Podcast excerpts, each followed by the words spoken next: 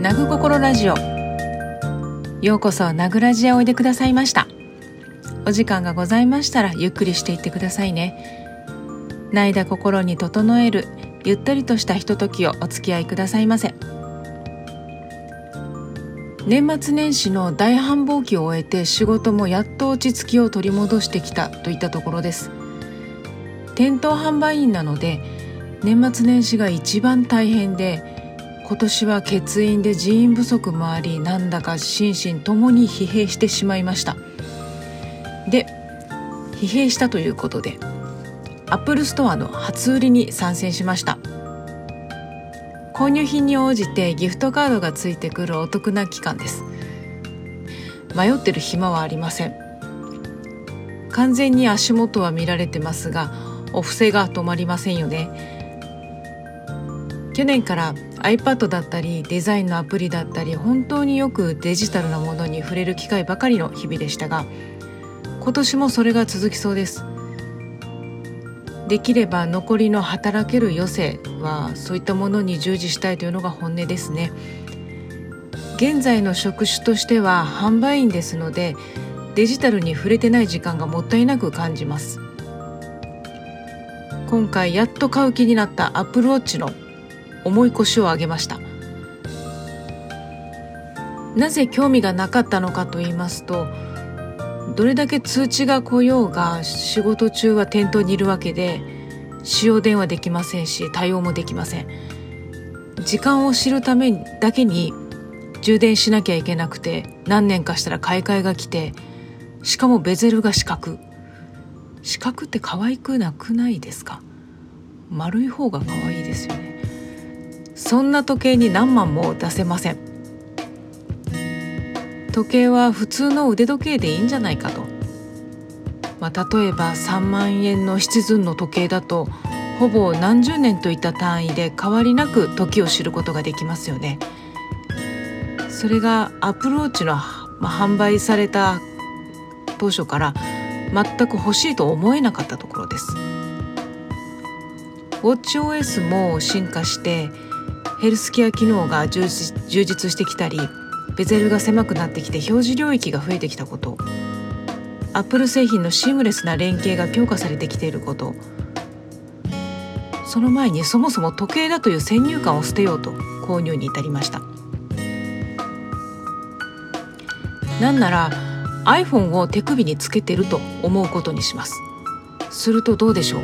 ああそっか。本体価格は便利な生活代じゃんと思うようになりました。以前よりバッグの中身を減らそうとどんどん持ち歩くものをバッグから抜いていくことを心がけていてスケジュール帳などのノート類やいざという時のためのボールペンも持ち歩かない生活なので実はお買い物リストがうまく回ってないのが現状です。お買い物の時にバッグの中からメモや iPhone を取り出すといった一番最初のタスクをしないので買い忘れます。そして次の日も買い忘れます。それが腕についてるとしたらこれかこれがスマートウォッチかと気づきを得ました。腕なら見ると思います。リマインダーにお任せできます。紙のメモに書き出していてもそのメモを家に忘れてくるというサザエさん並みのことをやるお茶目さんなので常に腕にメモがついてくれてるならいいですよね。お買い物リストをリマインダーで運用するとしたら連携が取れている iPhone でも iPad でもどこからでも駆け込めるしみんな仲良しシリさんというお友達もいます。結果順調にまんまと買い揃えることになりました。初めての Apple Watch は初級編ということで SE の GPS モデルに決めました。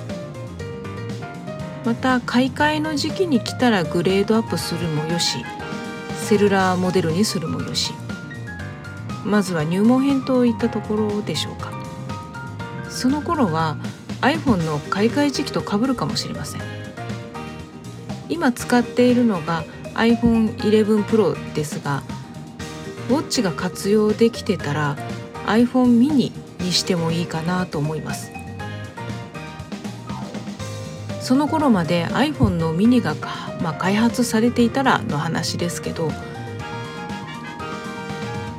今は iPad mini があるのでもう iPhone に画面の大きさはいらなくなりました。iPhone は電話やメッセージのやり取りが、まあ、できていたら十分です。是非ご自分のスタイルに合ったものを取捨選択して1つ2つ一緒にステップアップしていきましょう。